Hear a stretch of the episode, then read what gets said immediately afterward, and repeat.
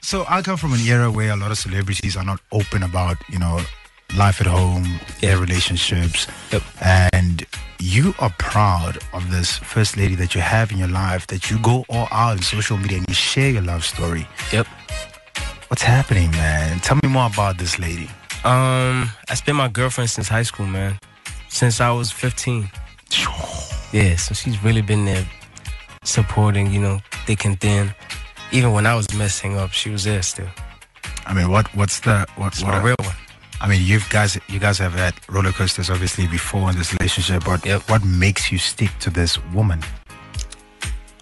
I feel like Besides- it's just, besides it's just like a love. connection, man. We just understand each other so much. You know, we we both lost our parents. You know, we share the same type of pain in that aspect. Um, we come from the same neighborhood.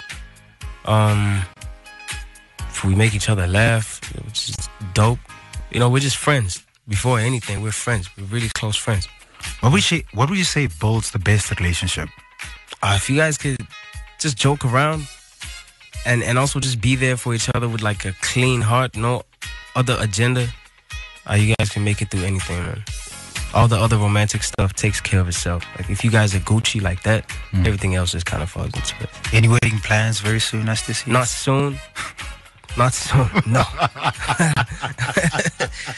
No. no.